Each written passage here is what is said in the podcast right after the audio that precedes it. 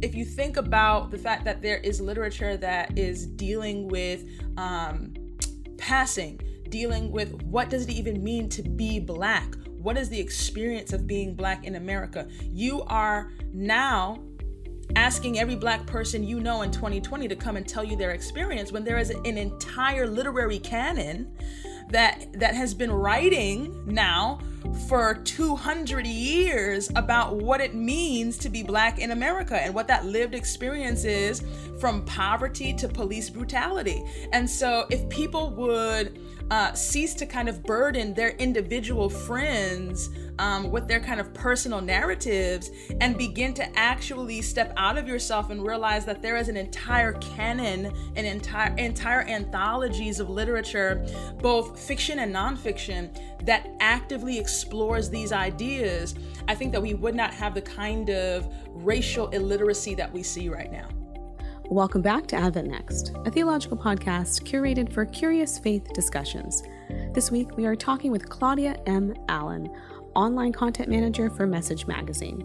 She is a teacher, preacher, and writer on race, anti racism, and biblical social justice with over six years of professional training in the studies of African American literature at both the master's and doctoral level. She is passionate about the inclusion of African American studies within institutions of learning.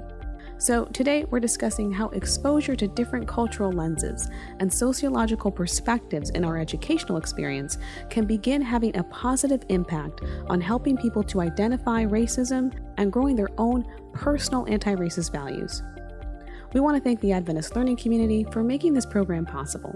If you're not already following us on Facebook, Instagram, or YouTube, be sure to find us at the handle at AdventNext. You can follow our guest, Claudia M. Allen, at the handle at Kamal365. That's C A M A A L 365. I'm your host, Kendra Arsenal, and this is Advent Next. Welcome, Claudia. Thank you so much for joining us. It's so good to be with you. So, one, I love your t shirt, right? Thank you. Yes, this is um, definitely going to give a shout out to my friend Cindy Victor. We actually went to school together at Andrews, and she just recently started her own business called the Swarthy Lion.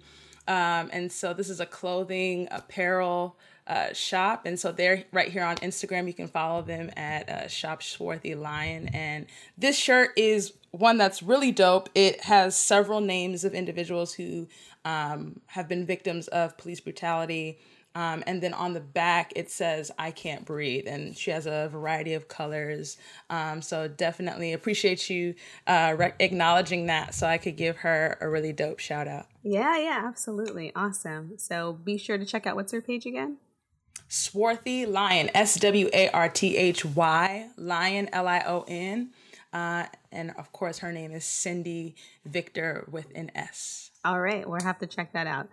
And so I'm so glad that you're joining us today. You know, you kind of pioneered a study, African American Studies minor here at Andrews University. And I just want to ask you, you know, how can, uh, you know, just becoming more aware of African American literature and history uh, and education be a possible solution to a lot of the stuff that we see going on today?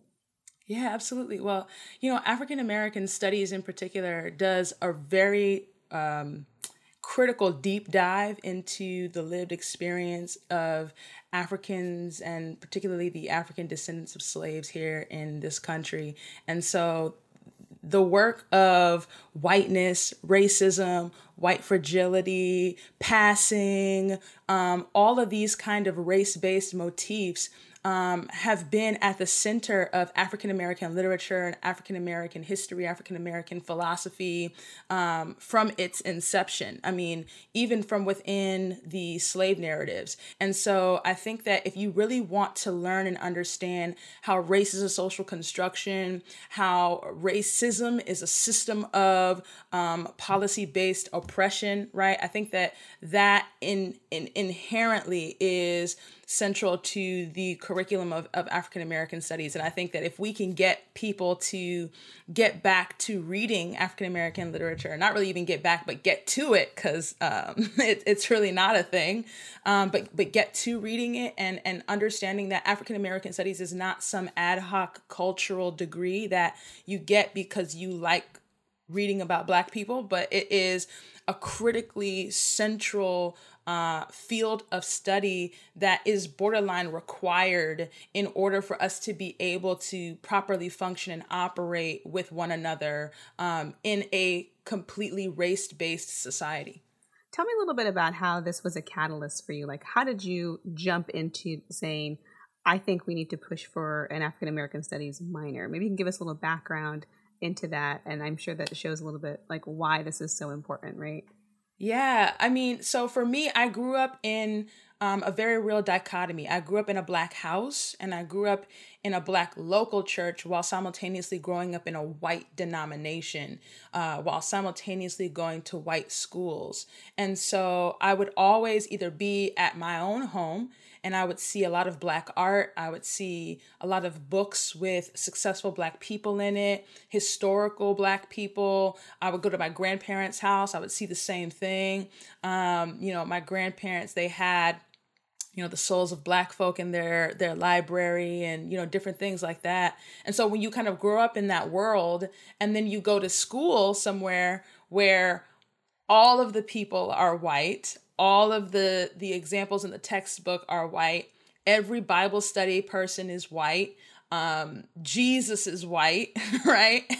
um, there's a kind of whitewashing of the history. There's a whitewashing of the literature. There's a whitewashing of everything, so that you're you're not reading anything by any person of color. Um, you're not hearing about any ideas that are central or original to a person of color. And so there's this huge dichotomy. And then on top of that, when you add to that that you know Black History Month becomes like an assembly program for 45 minutes on one day um, versus it's like in my home, Black History Month is all of the days, all 29, all 28 of the days. Um, and so I think that that put me into this position where I was actively in high school, like, okay, Black History Month is at least going to be a week. Okay.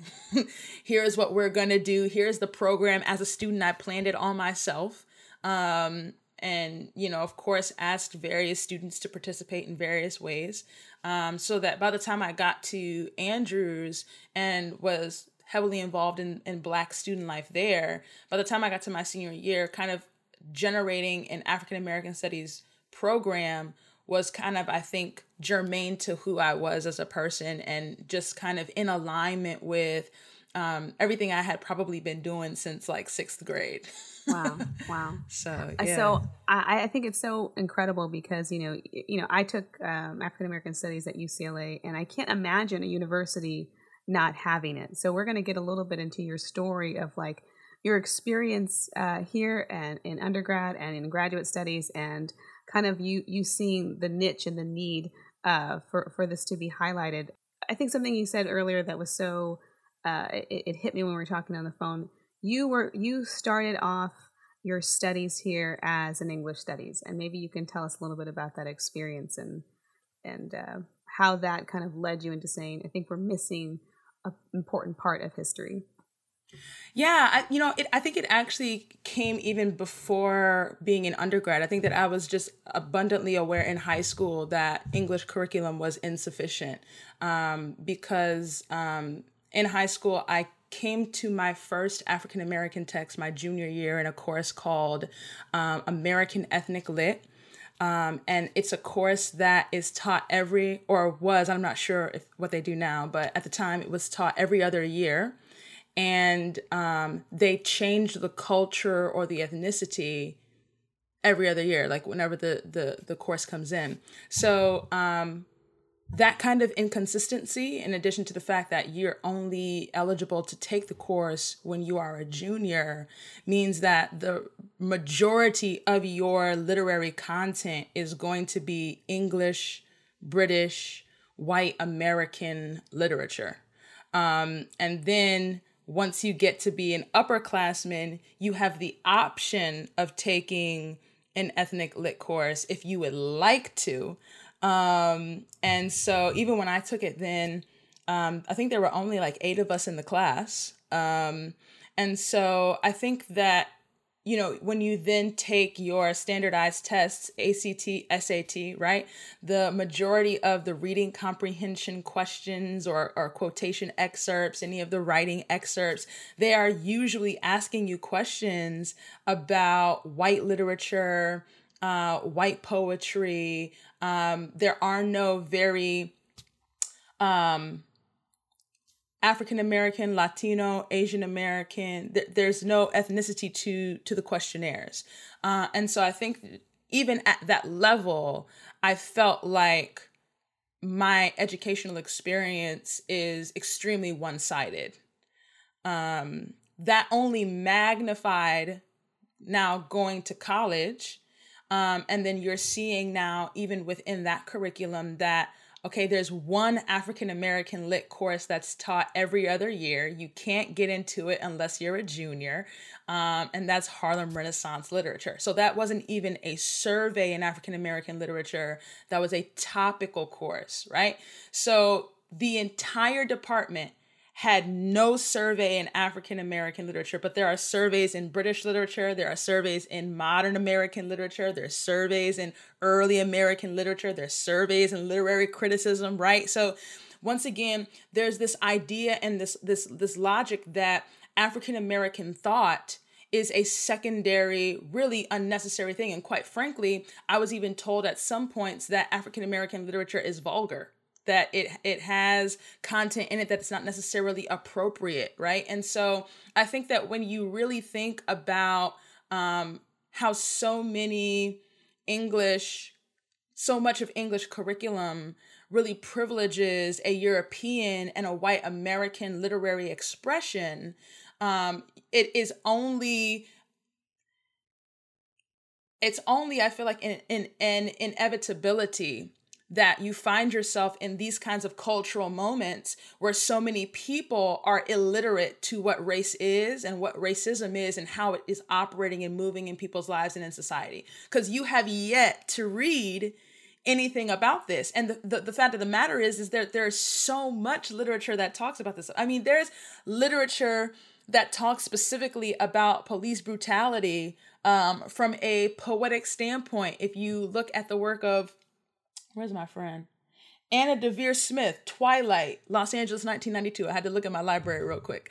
Um, if you if you think about the fact that there is literature that is dealing with um, passing, dealing with what does it even mean to be black? What is the experience of being black in America? You are now asking every black person you know in 2020 to come and tell you their experience when there is an entire literary canon that that has been writing now wow. yes. for 200 years about what it means to be black in America and what that lived experience is from poverty to police brutality. And so if people would uh, cease to kind of burden their individual friends um, with their kind of personal narratives and begin to actually step out of yourself and realize that there is an entire canon and entire entire anthologies of literature, both fiction and nonfiction, that actively explores these ideas.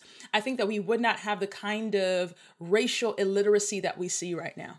Wow, wow. And I hope to get uh, I'm going to get book recommendations for you at the end of this because that's what I love to supply my listeners with if they want to follow up on more information and they're like, where can I begin this kind of investigation?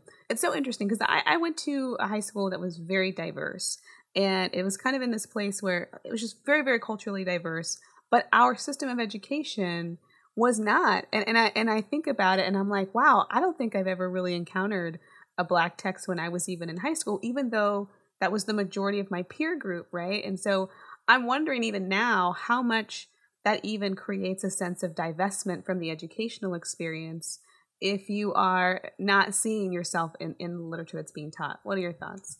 Oh my goodness, I'm so glad you said that because you know, I'm I have been studying or reading literature since I was in high school, right? I first came in contact, I love telling this story. I first came in contact with Pip from Charles Dickens' Great Expectations when I was in high school. Okay.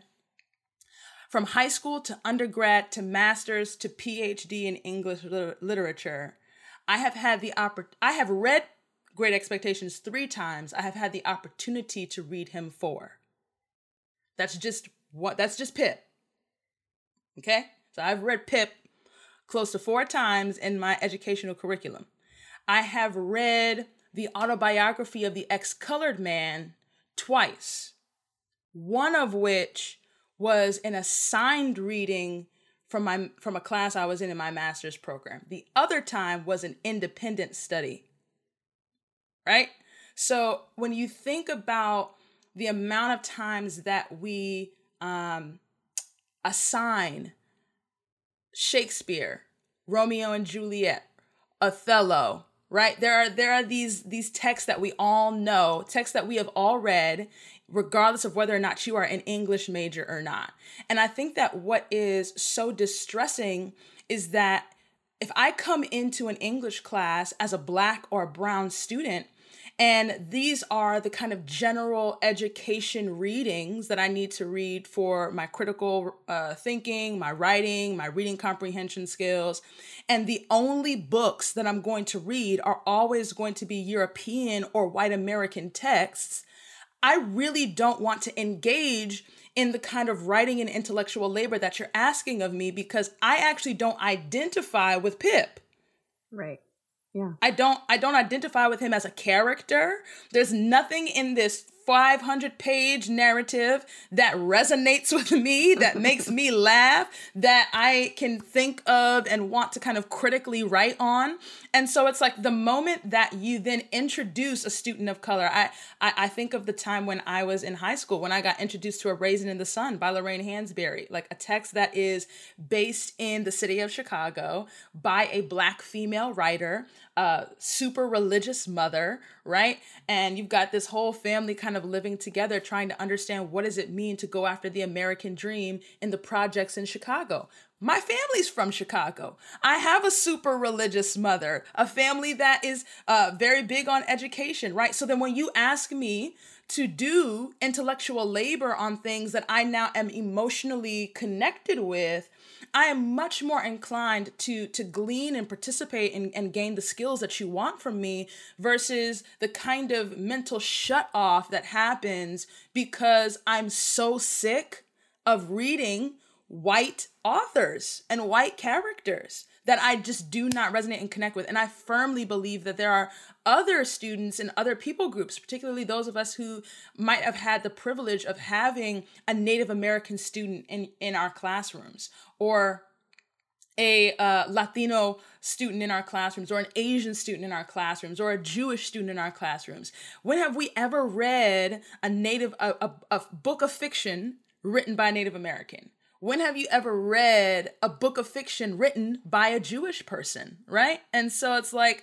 there are just so many ethnic groups that I think are erased out of what is the literary historical humanities academy and there's this privileging of one narrative and one experience and that one narrative that one experience is universal and I can I should be able to connect with that experience to engage in my intellectual labor when I just feel like the act of reading and the work of of, of critical um, literary critique actually requires that there be some kind of emotional connection or the work becomes laborious. Right. Oh, you you said it beautifully, you know, and I like I said I think about my educational experience, the educational experience of my peers, and I wonder if this did not contribute to feeling like you're not an academic, right? Because you're not mm-hmm. seeing yourself in in the uh, literature that's being written, and so you say, yeah. "Well, this must not be a space for me because I don't see my experience here." Yeah. what is the importance, you know, maybe going back to some of the, your experience going into college and kind of leading up to you saying I need to start this African American minor study, you mentioned something like um, you know what is kind of some of the results or some of the fallout from not being exposed to literature from a different sociological standpoint. Man, I know that I can say for myself, there was great frustration uh, because I think when I left high school um, and entered into the English program at Andrews, I was abundantly clear on what I wanted to specialize in. I did the emphasis in literature. The plan was focused on African American literature because Claudia wants to teach African American studies, right? So even as a freshman, I came in with a very clear picture of what I wanted to do. And I think that the reality was that the department at that time did not have the infrastructure or the curriculum to support that venture. And so what I found myself in was a, a seat of deep frustration in that every single class, I'm reading everything but what it is that I actually want to specialize in. So I can't even get um, an introduction into the into this work that I'm going to subsequently try to apply to get into a graduate school for. Um, and so that really led me into the space of actively creating independent studies for myself. Um, because I'm looking at graduate schools and it's like, Claudia, you have to have nine to 13 credits of African American studies to get into any of these programs. Where am I going to find 9 to 13 credits of African American studies coursework at Andrews already within the bulletin? And I think that that I think that while it was frustrating, I think it was also empowering because it also said to me, well, Claudia, you actually might not be the only person attending this school wanting to engage in this kind of academic work reading these kinds of materials. I don't know how many individuals uh, in the seminary have complained to me about the amount of theology they read that is not written by a black theologian. How many his, history majors complained about the, the amount of, of historical narrative and, and, and historical criticism um, that does not d- document the black experience in America or was not written by a black person in America. So there was this gap in curriculum in several departments. It wasn't even just mine. And so I think that that was very empowering for me to say, well, you know what? If there is a problem, I'm not going to complain about it and leave. I'm going to be the solution.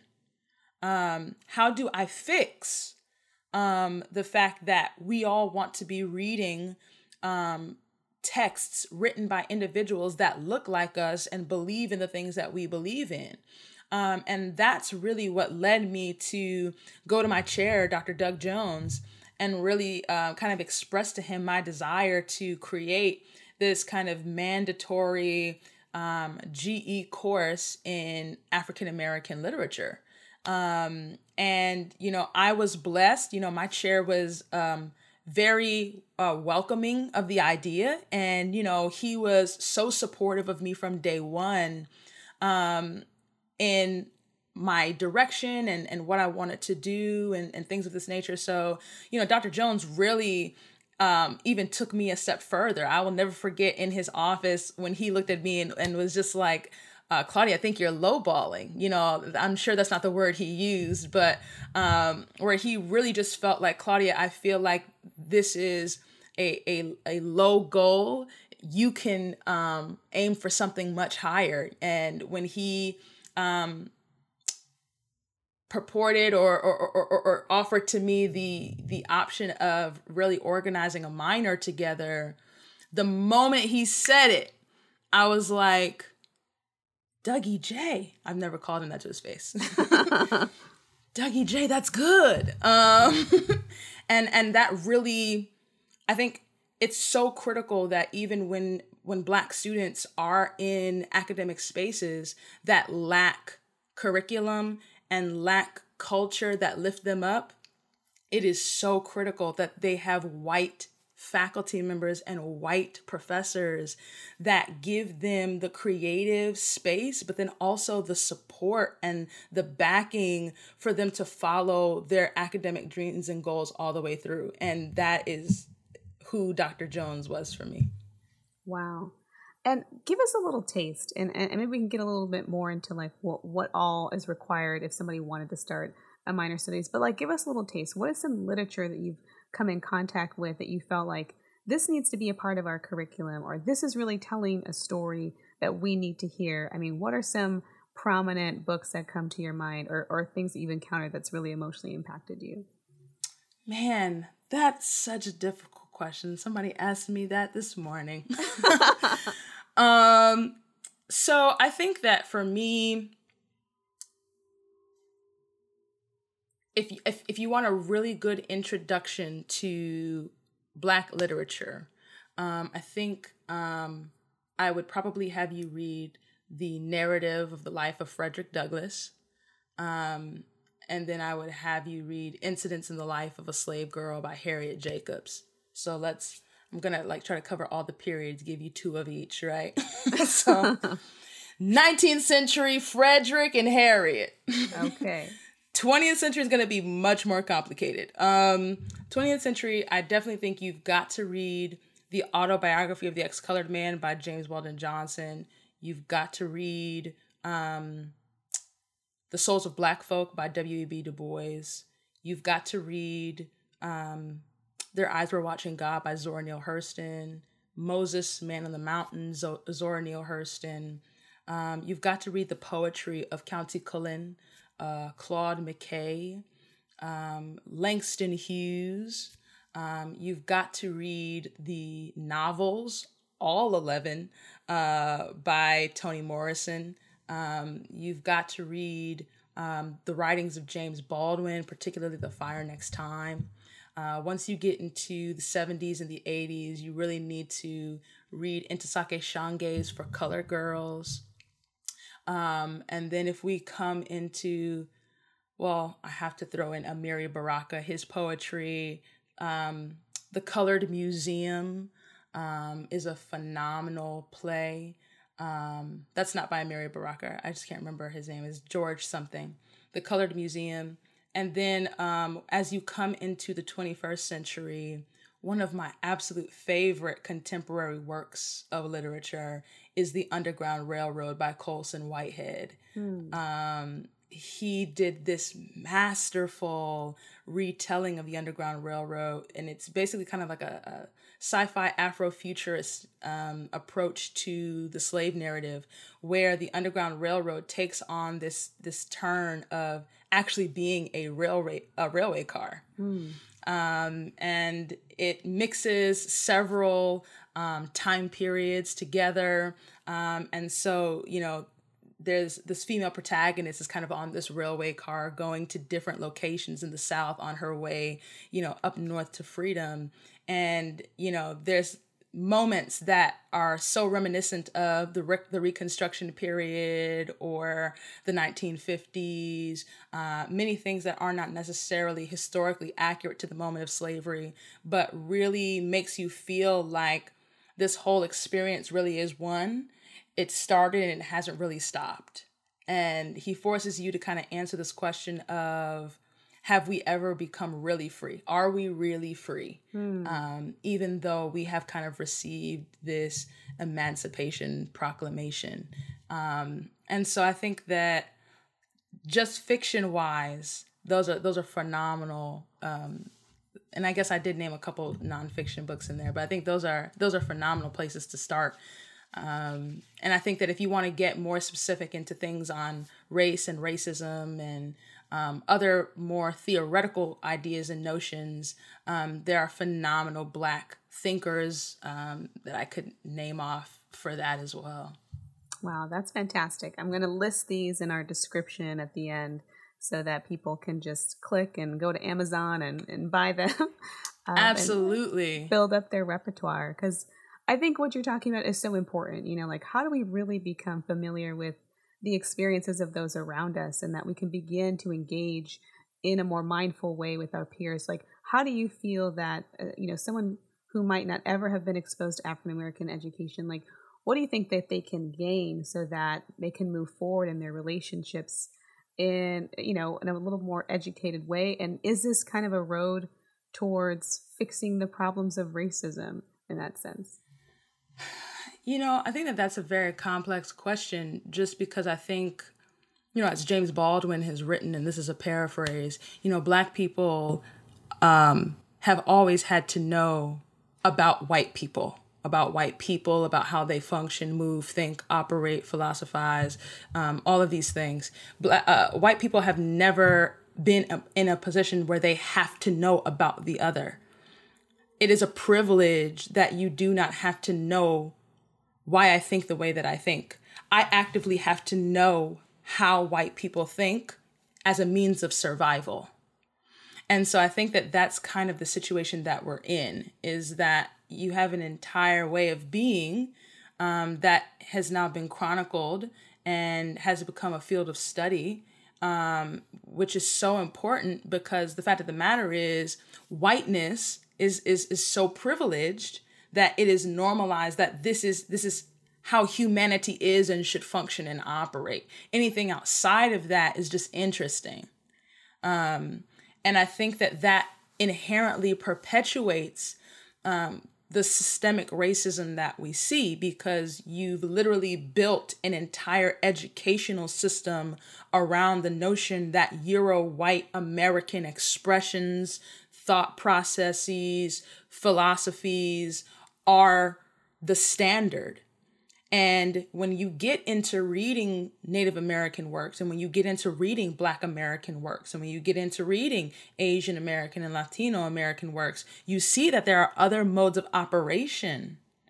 There are other ways of thinking. There are other ways of approaching and doing things. And oftentimes, you know, it's like I used to always hear from married people. They would always say, you know, you you don't know how difficult marriage is until you get married because you always have your way of doing things, right? I have my way of cleaning my house. I have my way of doing the dishes. I have my way of setting the table. And then somebody comes into your space and they start doing something different and it upsets you because in your mind, they're doing it wrong. And that's really what culture is whiteness has been set up as the standard of culture. And whenever blackness comes in and says, no, let's do it this way, whenever Latino culture comes in and says, no, let's do it this way, and Native American culture comes in and says, let's do it this way, and Asian American culture comes in and says, let's do it this way, whiteness is troubled. Whiteness is frustrated. Like, no, I've been doing it this way for 500 years. I don't want to do it a different way. And so then it's like, well, what if your way is actually traumatizing? What if your way is violent? What if your way is not actually profitable or encouraging or edifying for me? It's only beneficial to you. Then your way needs to be problematized. Your way needs to be critiqued. Your way needs to be altered. And I think that when we open up our educational curriculum and we let everybody in and we begin to kind of diversify not only our spaces, but what we are learning, it is then that you actually create a space where we can actually cohabitate, we can actually coexist, we actually can now tolerate um, and allow differing thoughts to come in simultaneously, right? Because we like to say that we are a diverse institution or a diverse entity, but are you really diverse if you cannot handle diversity of thought?